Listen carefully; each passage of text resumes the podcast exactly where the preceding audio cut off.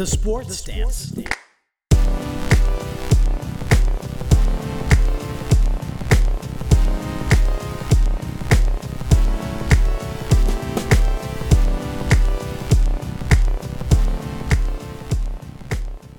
Hey everyone, and welcome to the Sports Stance. I am your host, Greg, and yes, I almost got disqualified and was not able to do this podcast.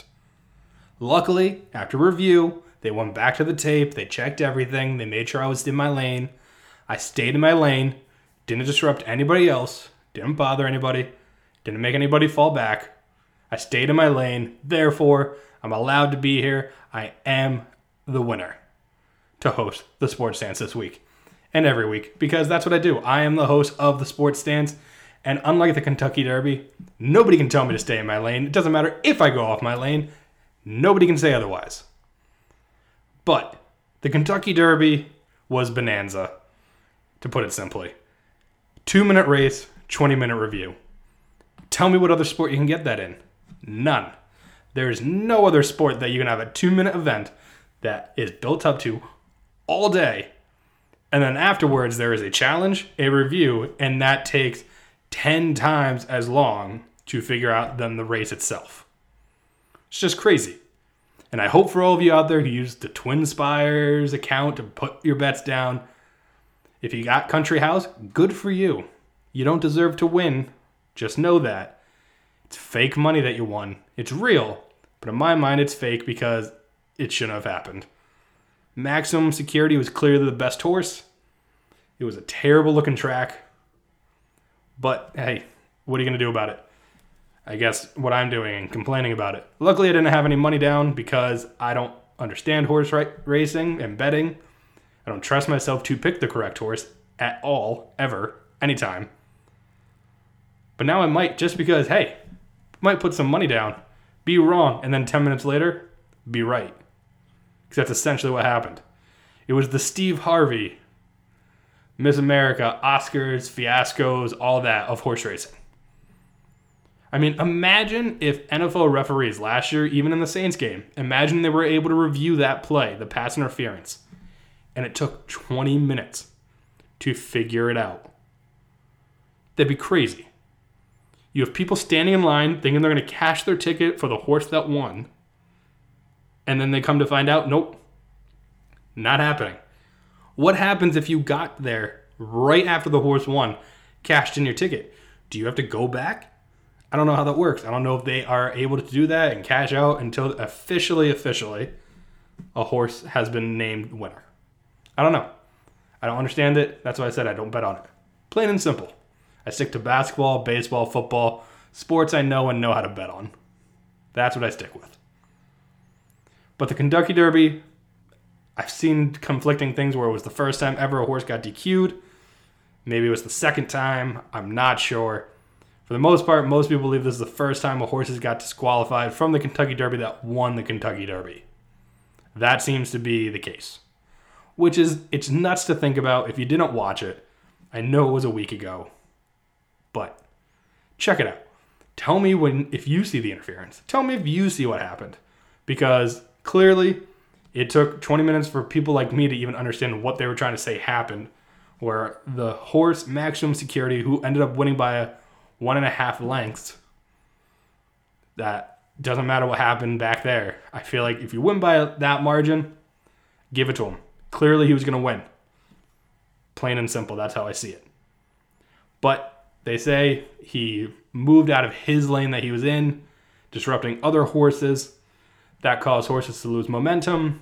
Therefore, Country House, who came in second, would have won the Derby in their minds if they did not have that interference which we even get when Country Horse House, of horse, I'm gonna keep saying it. I'm gonna keep messing that up the whole time I talk about this. Country House finished in second barely. I mean, there was a horse like almost neck and neck with it when across. Who's to say that horse actually didn't get affected more? This is what I don't understand. Either rerun the race or just keep it how it is. But they didn't. And a 65 to 1 odds maker got paid out big time if you put a bet down. Plain and simple, you took a gamble and put $100 on every horse, you walked out with $6,500 because of one horse. It's pretty good. It's like a 20 horse field. So you put down two grand, you walk out with a $4,500 profit. I'd take that every time. That's how I would gamble the Derby. I would just put the same amount of money on every single horse. Because if the long shot wins, I make money. If it doesn't win, I lose some money, but hey, I still technically can say I picked the right horse. Does that does that seem wrong? I feel like that. I feel like that I would be looked down upon by horse betters for saying that, which is fine. I get it. But do you want to know what is the most ridiculous thing about all of this? And it's why it's the boo you suck moment of the week. Boo, you suck. That's right. Love that sound effect. Best sound effect I think I have. Mm, that's not true. The really skip is pretty awesome with Shannon Sharpe. Anyway, the boo you suck is definitely Country House and its jockey, who basically said a sore loser can complain and get his way. Because not only did Country House end up winning the Derby, $3 million, making maximum security on the jockey drop prices significantly. I mean, maximum security is not going to be put out to a stable and get tons of money now for winning the Kentucky Derby like previous winners do. Somehow, Country House is going to make that ridiculous. The poor jockey, who was on maximum security, now has to deal with that. People are going to judge him. Jockeys are not always in the best state of mind. The poor trainer who they interviewed right after, whose brother had won one a Kentucky Derby as a trainer, now he had one.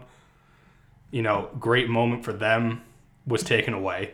Like all these different things that go into it because Country House's jockey just couldn't let things be. He had to be like, hey, this horse got in my lane. He was in the lead, all right? This is how I see it. It's not like track where if you get out of your lane completely, fine, whatever. You're in the lead. You're going around a muddy, wet track on a young horse with a crowd cheering that they are not used to. You got to expect the unexpected. They're horses, they're wild animals. You cannot control them like you can a car. If it was a car, anything else, I understand. They're horses. Anything can happen. You do your best to handle it. I thought they did.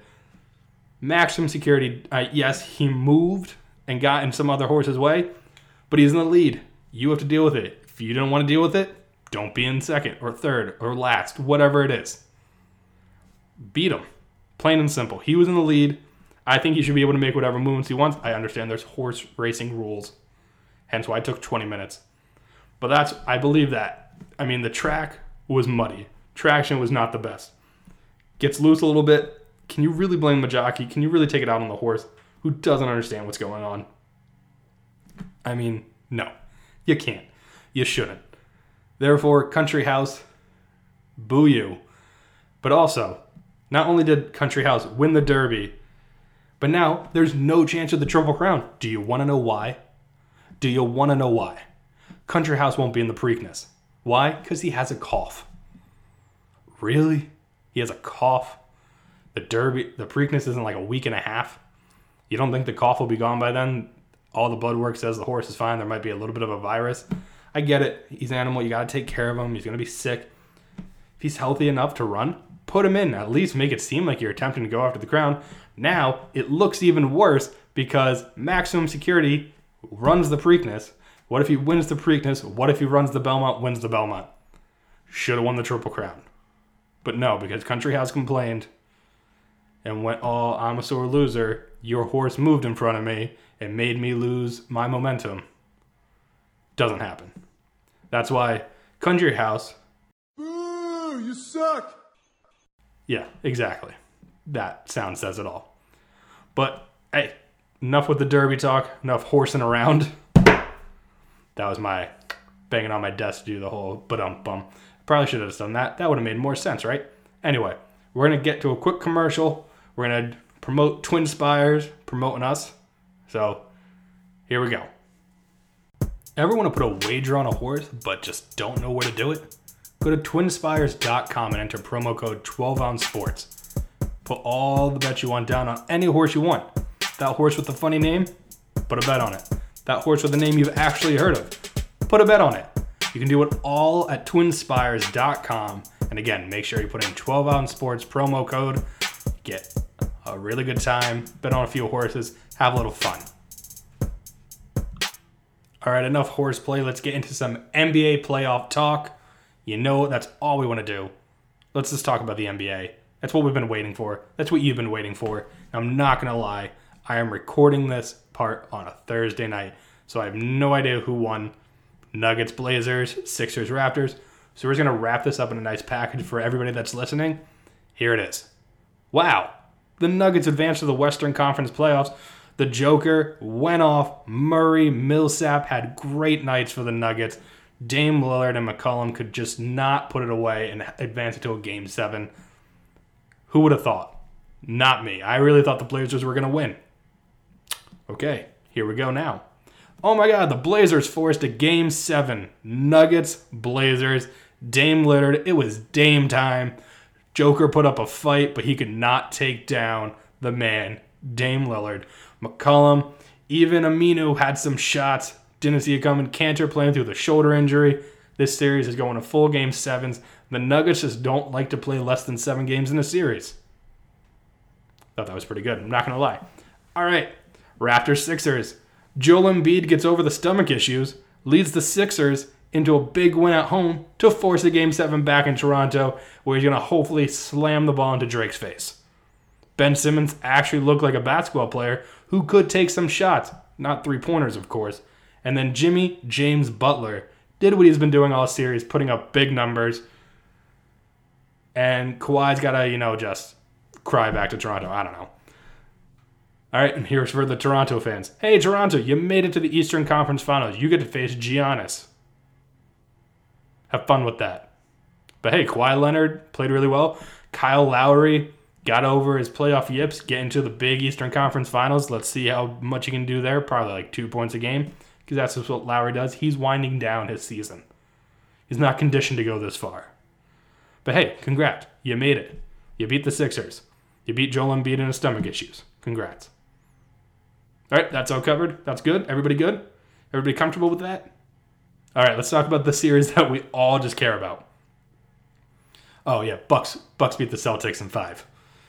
We'll get to that after this. We're going to talk about Warriors Rockets cuz honestly, is there any other series worth watching right now outside of Warriors Rockets?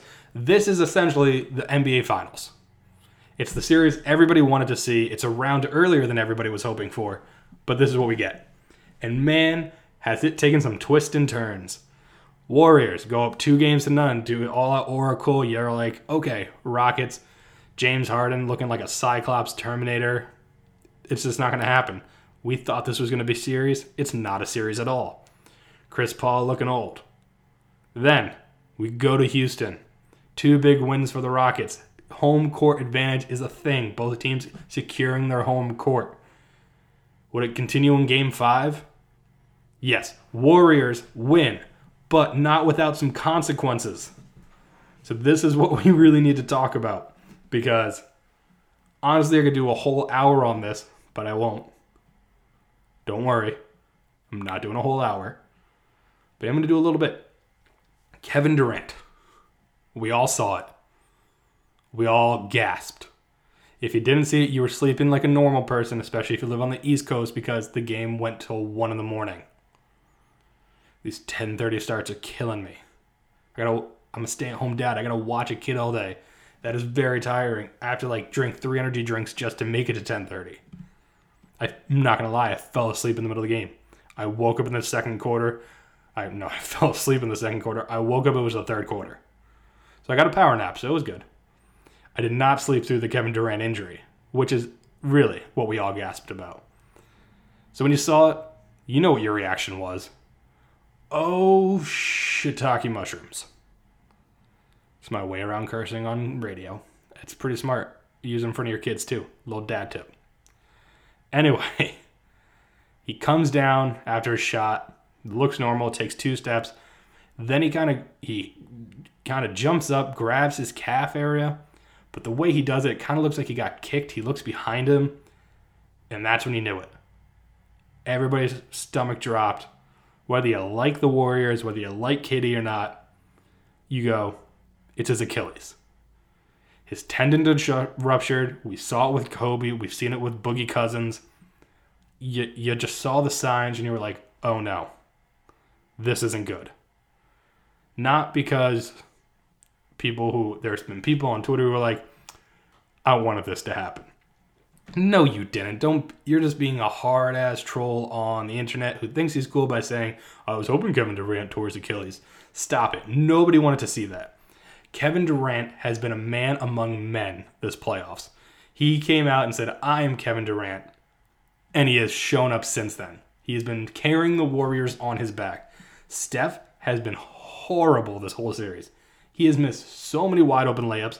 He can't hit threes the majority of the time. I think he's like shooting 20% from three in the series.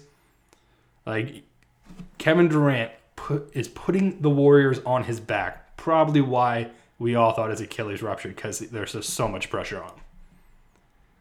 They're coming out saying it's a calf strain. It has to be a bad calf strain. He didn't return. It was at the end of the third quarter. He did not come back for the fourth quarter. He didn't even come out of the locker room. We all, if you're telling me that's not doctors in sports medicine came out saying, oh, it's an Achilles. Like, there's no way that's not an Achilles. So the fact that they're saying it's a calf strain with how he walked off the court, how it was just, it just looked weird, how he did every single same thing as like Kobe and other guys that we've seen t- rupture their Achilles. I, I don't know. It's a break for the Warriors in the long run if they can overcome losing him in game six. Because game six is in Houston. It's a must win for Houston, obviously. If the Warriors make it past, depending on how long KD is out for, it could get hard. It's going to be hard in game six. Plain and simple. The fact they won last night is a miracle. The Rockets came back from huge deficits which if they hadn't had to make all those runs, they probably end up winning last night. But KD goes out, you can feel the crowd deflate. You think, okay, the Rockets, Harden and Paul are going to take advantage of this moment. They're going to seize the day. They're going to do it. They didn't. The Warriors find energy. Steph hits a few big threes. Klay had played well all night, got 27 points after the rumors about him not wanting to be a third option. Draymond just did what Draymond does, which, as much as I don't like Draymond Green, he is a great all around player. He can rebound, assist, not really score, but he'll put up 12, 13 points for you a night, which is all you need when you're getting 8, 9 assists out of him and 10 plus rebounds. Plus the just the tenacity that he brings. Granted, he got teed up last night for doing a dumb little knee poke to Chris Paul's head, which come on, just keep keep the emotions in check. We all know you do these little cheap shots. The refs are looking for it. You've already clawed James Harden's face like eight times this series. So stop it, Draymond. Just stop it. But they find the energy, they get going. It, they look like the Warriors back in 2016, 15, when it was the core three of Steph, Klay, and Draymond on their first title run. They look like that group talented group, can put up big numbers quick, fast. And they did. It also helps that James Harden attempted one shot in the entire fourth quarter, and it was a layup at the very end of the game. Where Harden went, nobody knows. He disappeared like KD. It was like Kevin's off the floor. I guess I don't have to play anymore. But you did, James. This was your moment to put all the critics behind you. People saying you don't show up in big games. You could have put him behind, but you didn't. You didn't put him behind you, and it doesn't make any sense. Why? For a guy that takes so many shots, for a guy that scored 31 last night, where were you in the fourth quarter? I'm waiting. We're all waiting for an answer. He said he had to look at the tape to see what happened. You don't have to look at the tape. Durant went out. You had literally Klay Thompson, Steph Curry, and Draymond defending you. You've had it all series and you've dealt fine with it. What happened? Did you choke? Did you get too relaxed after KD went out thinking, we got this? Because you didn't. You ended up losing. A game that you should have ended up winning when you don't have their best player playing the entire fourth quarter. Not to mention with a minute and a half left, Draymond Green fouled out and you were down by like three. Take advantage of those moments. You need to. Now it's going to be interesting on Friday. Kevin Durant's already been rolled out for Friday. Calf strain is bad enough. They already know he's not playing.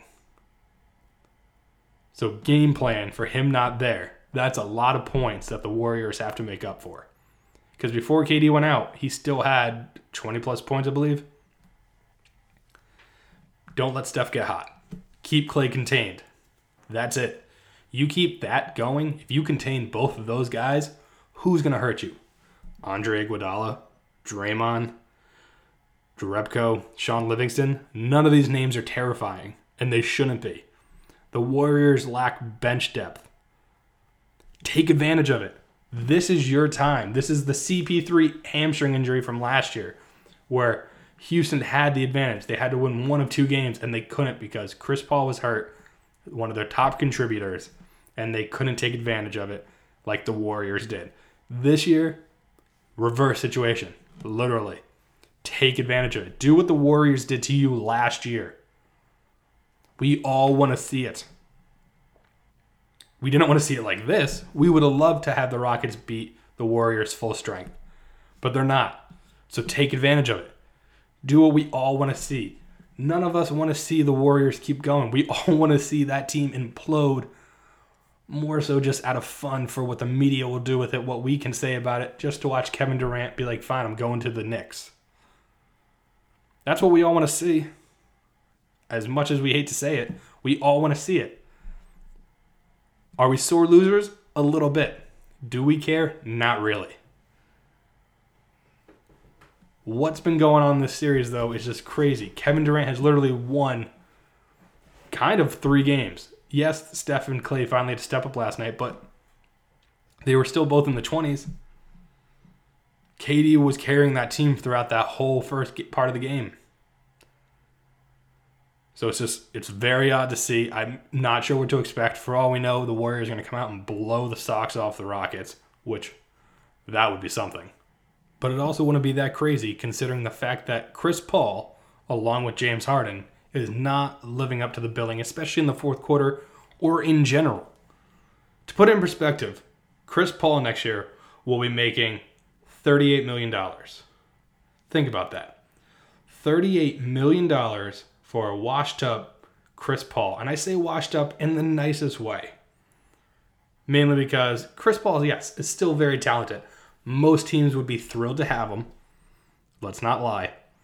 But it's a lot of money to pay a guy who has done this so far.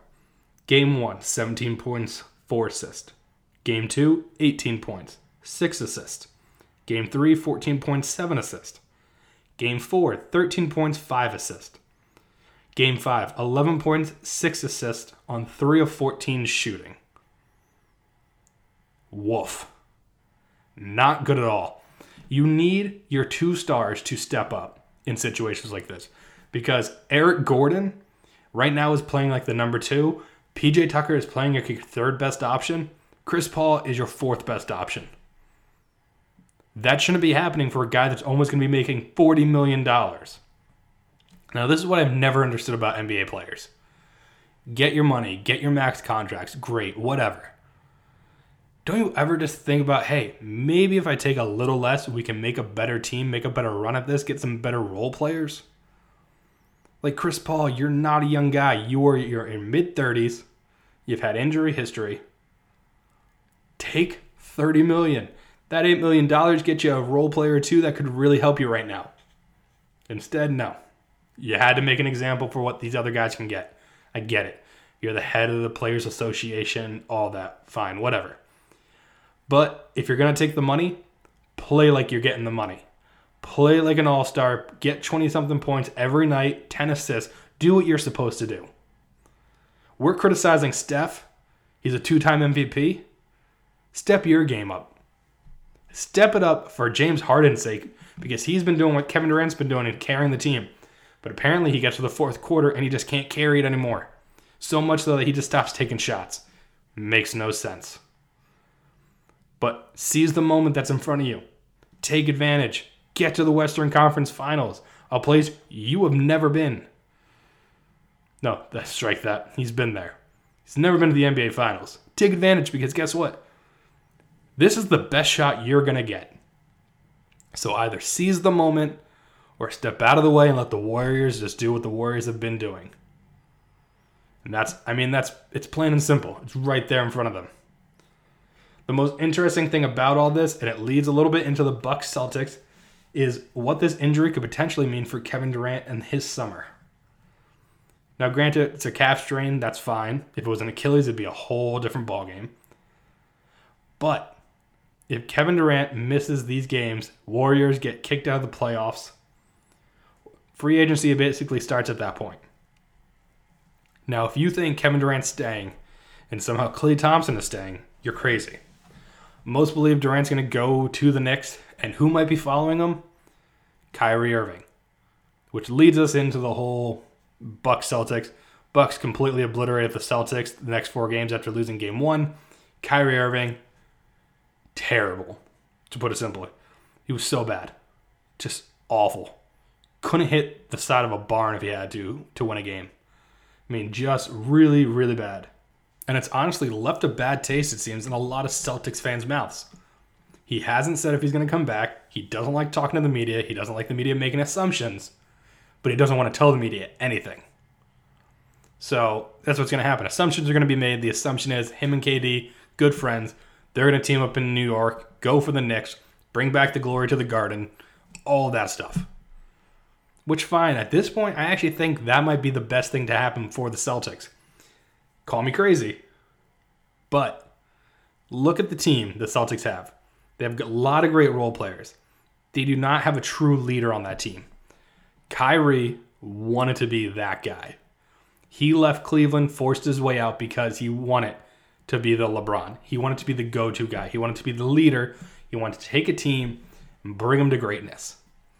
What's happened? Last year he got hurt. Can't do much about that. Celtics makes the Eastern Conference Finals. This year, mass confusion of what the team is throughout the whole season, questions galore. Kyrie not wanting to take ownership, not wanting to talk, none of that. You know who doesn't do that? The leader, the guy. The guy who won him and Kevin Durant. Oh my gosh, could you imagine the two of them in New York? Media might just stop going to press conferences. They might just stop doing after game talks altogether with those two. Both of them dislike the media. Both of them get on their high horses about how much they dislike and how it's terrible for the game and all this and that not realizing you're making millions of dollars playing a game that all of us wish we could. And you can't answer a few questions about why you went 1 for 30 that night. Just think about that. Pay me $1 million and I will take all the criticism I can get. Tons of it. Throw any question you want, I will answer it to the best of my ability. For a million dollars. $30 million? you can throw a pie in my face while asking me the question. Like, seriously, come on. Man up. You cannot be the guy if you're not willing to take the blame that the guy does. LeBron has to hear it all the time. Dwyane Wade, when he was on the Heat by himself, had to hear it all the time. Kobe, all these guys, these guys who you hear their name and you go Hall of Famer, all had to deal with the criticism. They could deflect, try to take as much of it as they want to, they still talk to the media. They still try to answer questions. They still took responsibility. But not Kyrie. Kyrie sits there. He mopes. He's like, oh, well, I don't know. Why are you asking me these questions? I don't get it. Like, stop it. Best thing for the Celtics, I think, is actually if Kyrie leaves. You have a great young core that clearly shows they can excel when he's not around. Let them flourish. Bring in another guy that can be the guy. Anthony Davis, maybe? Maybe, but you got to give a lot up for him. Go after Kawhi. Go after one of these other guys that, if you bring them in, changes the team completely.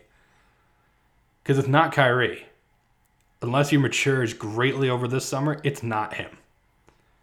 Let him and KD go to New York. Yeah, they're going to dominate the East for a while, but they're going to have to deal with Giannis. And he by himself might be able to take the East on. If he was on the court by himself, he might be able to take the East on. That's how good he is.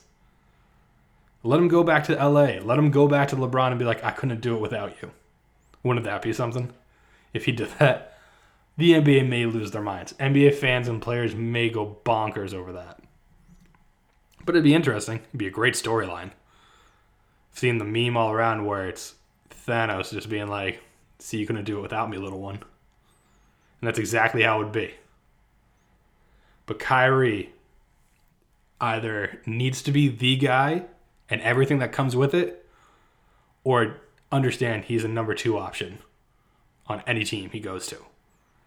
Because you can't be the number one and act, not act like the number one. It's not one or the other. Plain and simple. I mean, what happened in that series was embarrassing.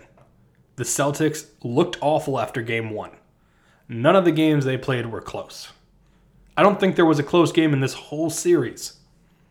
So, to put it simply, the Celtics, they choked. Kyrie definitely choked. I mean, he shot so poorly. Gordon Hayward isn't back to himself yet. None of the team just wasn't where they thought they were going to be. Plain and simple. But who knows what the offseason will bring? I don't think they should sign Kyrie. Kyrie and KD can go to the Knicks. That's if KD does decide to leave the Warriors. They'll be without him now. It came out the whole Western Conference semis, whatever this is right now that we're in. They won't have him for game six and potentially a game seven if it goes to that. So that's big. I mean, like I said before, the Rockets take advantage now. This situation doesn't come around every day. Take advantage of it now. Best player in the entire playoffs will not be on the court game six. So, besides that, for NBA, you already heard I recapped, quote unquote, everything that happened last night. So, we're going to move on. But before we do, let's take a quick check in with how to get some good tickets for not a lot of money. Did you know a recent NBA basketball ticket on 12 Ounce Sports Radio was only $5? That's right. You can buy event tickets on 12 Ounce Sports Radio for extremely low prices. Go to www.12ouncesportsradio.com and click the event tickets page on the menu and browse. You won't believe how easy and inexpensive it is to attend your next event. So be sure to go to www.12ouncesportsradio.com and click the event tickets page on our site. All right, time to get a little bit into baseball now. A lot of stuff going on. Been a lot of storylines happening in baseball right now. Most notably, the Red Sox visiting the White House yesterday caused a lot of issues. But before we get into that, can we just say, after the first week or two of baseball a month ago, things weren't looking good for some major teams. The Astros were struggling, the Red Sox were struggling, the Cubs were struggling. You look at the standings today, all of them are back to 500 or above. I can say that now because the Red Sox just got back to 500. Thank you, baseball gods. The Cubs and the Astros are now leading their divisions. So everything's back to normal. The order of baseball is restored to where it's supposed to be. Except for the Yankees. The Yankees still keep getting hurt. That's it's just weird. I feel bad for them to an extent, like I've said. But players just keep getting injured left and right. It's very odd. It's like somebody's purposely like doing wrong stretches and telling them to do the wrong thing so they pull obliques and hurt themselves in their arms and all that. Just very odd.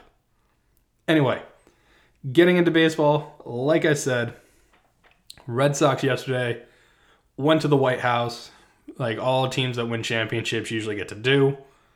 I don't know. I haven't I didn't check if they got served fast food. Possibly did. I wouldn't put it past it. Everybody just seems to get fast food now. Kind of weird, to be honest. I mean, you go to the White House for fanciness, for decadence. Supposed to be the creme de la creme of our country. And getting served Big Macs. I don't care if you're a college kid. You kind of, yeah, you can be like, I ate a Big Mac at the White House. Cool, whatever. I want a steak. I want, I want a nice prepared meal. I want a championship. I think I deserve that. I can get myself a Big Mac, a two for two, whatever meals from any place. I want a nice steak dinner. Plain and simple.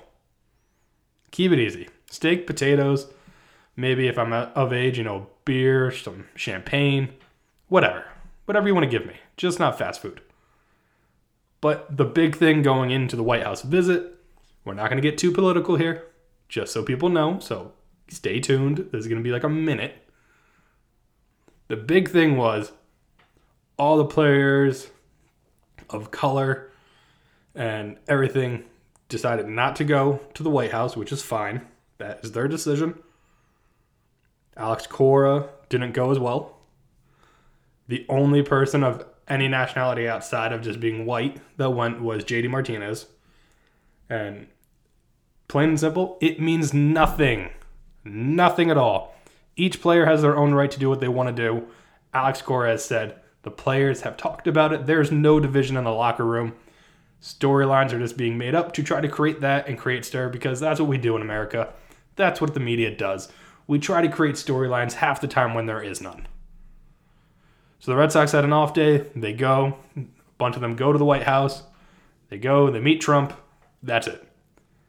They'll go back today, play a game. Everything will be back to normal. That's it. Plain and simple. Not a whole bunch to do. And there shouldn't be. It shouldn't be made into anything. The most disastrous thing that happened yesterday was from the White House press, whoever puts up their stuff saying what's happening for the day, because they announced that the 2018 World Series champion, Boston Red Sox, would be attending. And that sounds normal until you look at the spelling of the team name. And no, don't worry, they did not spell red wrong. That would that would have been horrible. That would have just been laugh out loud funny. But they did instead of spelling socks S O X, like they have been for years, decades, like past century. They spelled it like the normal way, like S O C K S. I really actually just had to think about that to make sure I didn't spell it S O X. But yeah, they decided, hey, you know what? Let's just spell it the old fashioned way regular socks. Kind of embarrassing. But hey, those type of things happen, especially with a team like that. I'm sure whoever's ever doing it, probably not a huge sports person. And if they are, probably not paying attention. I mean, if they're working in the White House, they got a lot bigger things to deal with on a daily basis. So that was really the big storyline coming out of that whole visit yesterday was just the fact that somebody could not spell the team name correctly. Kind of funny. Everybody had a good time with that, making jokes here and there, talking about, oh, I hope they wore their nice socks when the Red Sox. And you, you could you just go on Twitter, plain and simple. But besides that, that's it. That was the whole thing, kit and caboodle with the White House visit. See, told you, it wasn't gonna be bad. It was gonna be painless. All right, moving on. Uh, we had a no hitter, the first of the season. Mike Fiers of the A's pitched his second career no hitter against the Reds, or as Mike from the Craft Brewed Sports has been calling them, the Red Asses. I mean, yeah, they look. It was pretty bad. Getting no hit is never good, especially after they put a bunch of runs the past few games. Like offense just disappeared. The more interesting thing is the fact that he pitched over 130 pitches to get this no hitter. Usually, you only allow a pitcher to go into the 110s chasing something like this. But Fiers is in his 30s. Who knows if he'll get another chance at this? The A's aren't. I mean, I thought they might be a wild card contender. Right now, their their record they started off hot and they've cooled down quite a lot. So, you know, it's something, maybe it's the thing that the team needed, gets it, gets it going. And to put it simply, everybody was talking about it. So every the manager, everybody, everybody had a part of the conversation of whether to keep him in or take him out. They decided to keep him in. He got the no hitter. It's great. It's also a little cool for MLB history. It's the 300th ever no hitter pitched. So when you put that into perspective, still doesn't happen that often. So it's always cool to see. It's, I mean, perfect games are obviously much more impressive. But no hitters, pretty impressive. Right up there. Another pitching feat that happened this week uh, Chris Sale, forgot to mention earlier, pitched an immaculate inning. And if you don't know what that is, that is when you throw nine pitches for nine strikes and get three outs. Pretty awesome. So, doesn't happen all that often either. So, you had two big pitching things happen. On the other end of the spectrum, you have our weird fact for the week. So, real quick, cue the sound. Weird fact. Weird fact for the week comes to us from Joey Gallo. Yes, Big Bomb Gallo hit his 100th career home run. Pretty impressive. He did it in 377 games, which makes him the fastest in AL history to do so. Seems pretty good. Is that the weird fact? No. The weird fact is he has 100 home runs and 93 singles. He has more home runs than singles in his career. He overall only has 249 career hits. So 193 of those hits since he's been playing have been either a home run or a single. He has a lot more strikeouts than that, I can tell you that. He is literally the epitome of a boom or bust hitter.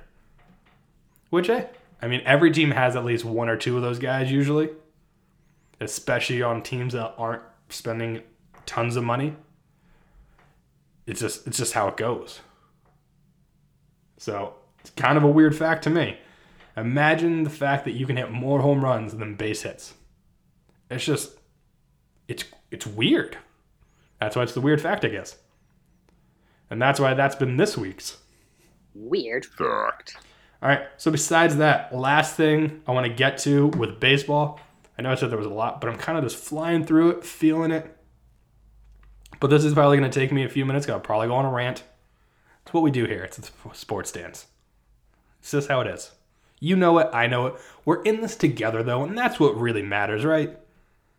We're going to talk about Tim Anderson. And we talked about him a few weeks ago when it came to unwritten rules of baseball. And it's a discussion that Scott from Craft Sports and I love having. We talk about it not just to each other, but into the Twitter's, Twitterverse all the time whenever something like this happens. Tim Anderson, if you don't remember, major bat flipper on home runs. Let the kids have let the kids play, let the kids have fun. Didn't go over so well. I think it was against the Royals. They threw at him. There was a scuffle. He was suspended. Pitcher was suspended. Came a thing of like, hey, these unwritten rules need to stop being a thing. Well, Tim Anderson had a new interview come out. He was talking about it. And in there, he made a comment that has been so manipulated to make it sound like he's kind of cocky and thinks he's bigger than he is. He said he's the new Jackie Robinson of baseball. Now you hear that and you think, what? Yeah, exactly. You think, wow, this guy is very full of himself for a guy that has not had a long track record to look at to prove that he is as worthy of a compliment to himself as being compared to Jackie Robinson. Now, also, if you didn't read the comments or listen or care to read the stories about when he made the comment, you would also just think he's saying this because Tim Anderson is an African American, which there is a declining number of them in Major League Baseball. So you're probably thinking, oh, he thinks he's like the next Jackie Robinson, maybe going to get a lot more African Americans interested in playing baseball again, back into it to raise the numbers. No, not what he was saying again. This is why reading stories and articles is important and reading all of the quotes and everything, not just little tidbits. What he was saying is he's the Jackie Robinson of baseball because he's trying to bring fun back into baseball.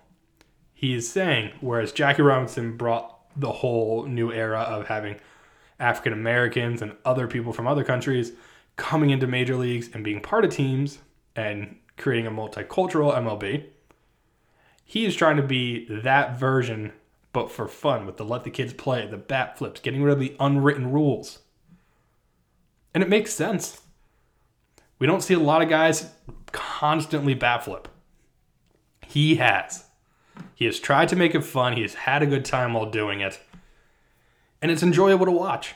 These unwritten rules, we've been saying it forever, need to st- just stop being implied. Because guess what? Ask Tim Anderson, what are the unwritten rules of baseball? You know what his response is? Don't know. He doesn't know what the unwritten rules are. Half the guys in this league, I bet, don't understand what the rules are.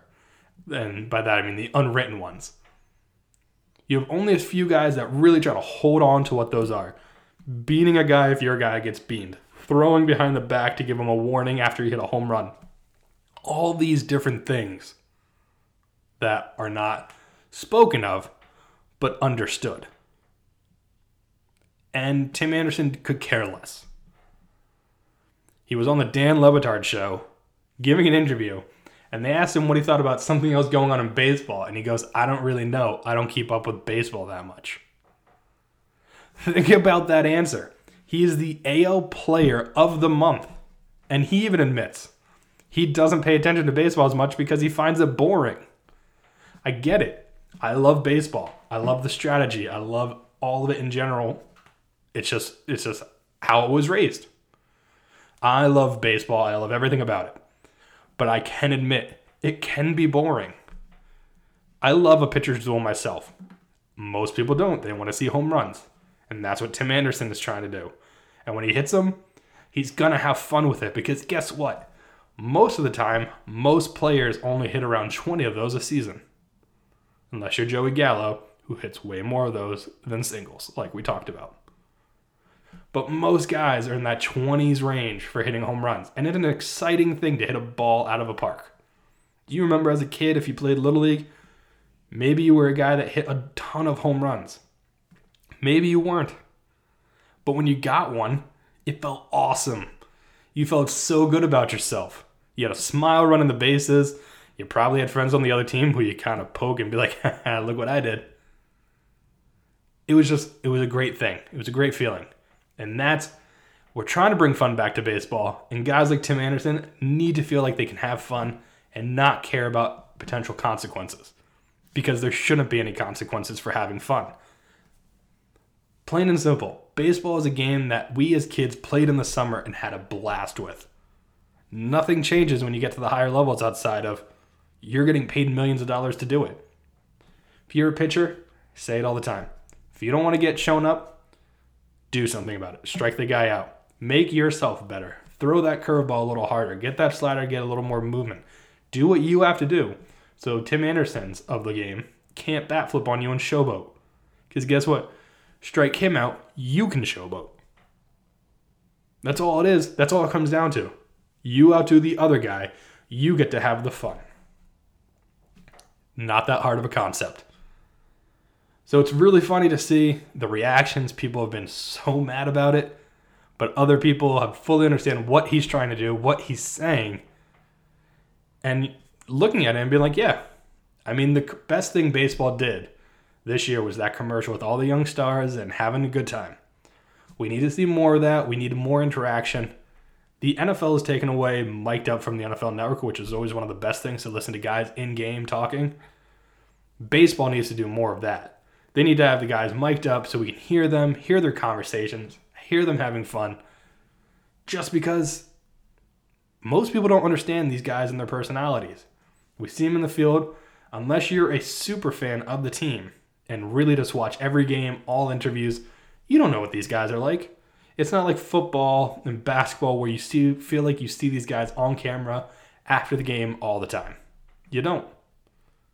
Baseball needs to change that. We have every avenue to do so. Baseball has done a great job this year, especially with their Twitter game and social media in general, tweeting out clips, doing the pick a guy to watch for the night for on Twitter. Just I mean in general, they are trying everything they can to get fans involved, which is fantastic. So, guys like Tim Anderson, I hope there's more of them. I hope more guys start coming out of their shell, start bat flipping. Vladimir Guerrero Jr., you know, is going to be one of those guys. So, hopefully, he can start getting hot and do it all the time. Because guess what? He's as young as you're going to get in this league, and he's going to be around for a while. Let's have fun watching him. Plain and simple. I know I say plain and simple a lot, but I mean, it really is. Just keep it easy. There doesn't need any strings attached to anything. Let pit, guys bat flip, let pitchers celebrate. Let it all happen. So, Tim Anderson, you keep doing what you're doing. I'm to keep here being here supporting you. So, besides that, that's all I got for the MLB. Last, before a quick note at the end, we're to talk some NHL. I know. It blows my mind too. I am talking about the NHL more than I've ever talked about it. I'm watching games, I am being invested. It's fun. Playoff hockey is fun. I've said this before. Stanley Cup playoff hockey, I get into because the games, well, they matter to me more. And even if I don't support any team specifically, I like watching all of them and following storylines. People in Massachusetts, where I am, are excited with the Bruins. But besides that, we've had a lot of overtime games. We had two game sevens to decide who goes to the conference championships.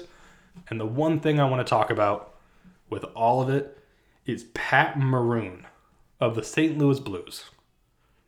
If you don't know about him, it's fine. I didn't know about him until a few days ago. Game seven, double overtime. He hits the game winner, puts it in the back of the net. He celebrates. They cut to his kid in the crowd who is crying his eyes out because of how proud he is of his dad. And the crazy thing about it is, Maroon could have taken more money this year to play for another team and doubled his salary. He made 1.75 million this year, I believe. He could have made three and a half million, which for hockey, big deal. You don't get the contracts like you do in other sports. He takes the hometown discount, stays close to his kid because for the past few years he has been on, I believe it was 10 different teams within eight cities, so he's been on a few teams more than once. But he's been all over the place. He hasn't been able to be at in one spot, be at home on a consistent basis. So he takes that pay cut. He does what he needs to. He puts the game winner and sends his team to the conference championship. Hit the Gloria music. Everybody's having a blast. And his kid is happy as can be. Emotions take over. And it's just an awesome moment to watch. Especially as a new dad, it's just a cool thing to see. Emotions that you never thought you were going to have, you have now. That's just how it is. If you have kids, you understand. If you don't have kids and you one day do, you'll get it. But it was just cool to watch. The Bruins advanced in six games. The Sharks advanced in double overtime the other night against the Avs. So you have, I believe it's Sharks and Blues and Bruins and Hurricanes. I believe it'll probably be the Bruins. I don't know in the West who I'm going to go with. I think the Bruins overall are just better than the Hurricanes. Tuukka Rask is playing out of his mind right now. He is standing on his head, making saves galore. In the West, I'm just gonna take. I'm just gonna go with the Blues for Pat Maroon. Plain and simple. Unless unless somebody else decides to steal storyline and take my take my emotions for a ride, I'm gonna go with the Blues. Plus the fact they play the song Gloria after all the wins and people love it. It's just a good time. Makes you feel good. Makes you feel happy. That's some NHL talk though. That's a let's talk that hockey. You know what it is. If you don't know what that line is, just look up Chance the Rapper SNL. It's a great skit about hockey. And it literally makes everybody who doesn't watch hockey understand. Everybody that doesn't watch co- hockey on a consistent basis will get it. And last, on a quick note, the NFL had one major announcement today, and it wasn't the league itself, it was a player. Telvin Smith, the Jaguars linebacker who has played phenomenal for them the past few seasons, will not be playing in 2019. The reason? It's not an injury, nothing like that. He just wants a year off to heal. He wants a year off to spend with his family. I get it. We're seeing consistently guys retire young. I mean, Gronk just is going to be 30, just turned 30. He's done. A lot of guys retire young now. Whether it's from concerns with CTE or other things, who knows? But most of them now just don't want to risk playing long careers and having their bodies torn to shred. Because when they're older, that's when it really kicks in and they have to deal with all these nagging things that they had as players. So, Telvin Smith, the thing that is interesting about this is he announced it on Instagram, and come to find out, he never talked to the coach or ownership about this decision. He just posted on Instagram before any of that. It's hard. I just, I don't get it. If you have this decision and you know you're going to make it, talk to the team first. The NFL draft was only a few weeks ago. Luckily, the Jags picked up a guy that can replace him. But if you had even an inkling about this decision, you should have gone to the coaches, you should have talked to them, said, hey, I'm not playing this year. These are my reasons. Like, plan accordingly. Instead, now he might come back in 2020. He said it depends on how this year goes. But it is what it is. Guys are now just leaving on a whim, and you can't blame them. Football, if you've played it, especially since you were a kid, that is a lot, a lot of anger and aggression. I don't know why I said anger and aggression. That's not what I meant. There's a lot of just physicality That's what I was trying to say. There's a lot of physicality in the game of football. Guys can get hurt so young, get concussions, all these different things, and they add up over the years, especially once you get to high mm-hmm. school, college, and then the pros if you're lucky enough. So, I mean, good for him for realizing he needs a year off. If he comes back, I'm sure the Jags will take him with open arms. And if they don't want him, another team will gladly pick him up. He's a very talented player. But you got to do what's best for you. The only thing I suggest is, even though I know there's no, I know all the guys that you know listen to me in the NFL right now are not focusing on this podcast. They're just like listening, but you know it's noise in the background. But guys, if you're listening, if you're gonna do this, just let management know, let the coaches know before you announce it to social media and announce it to everybody else. Tell your teammates, tell everybody in this organization that you should and actually should consider before making this announcement so public. Consider telling them first because then they can actually be prepared, have statements, understand what's happening instead of just having a blanket I don't know what happened type thing reaction to it like they're going to have right now. And that's all I ask. That's been it for this week, though. That's the show. Hope you enjoyed it. Hope you have a good weekend. Hopefully, every mom out there has a great Mother's Day. You all deserve it. You put up with all your kids and your husbands and everybody else that you have to deal with on a regular basis. So, moms, have a happy Mother's Day. Everybody else, enjoy your weekend. Treat your moms right. That's all I ask. Have a good one. The Sports Stance.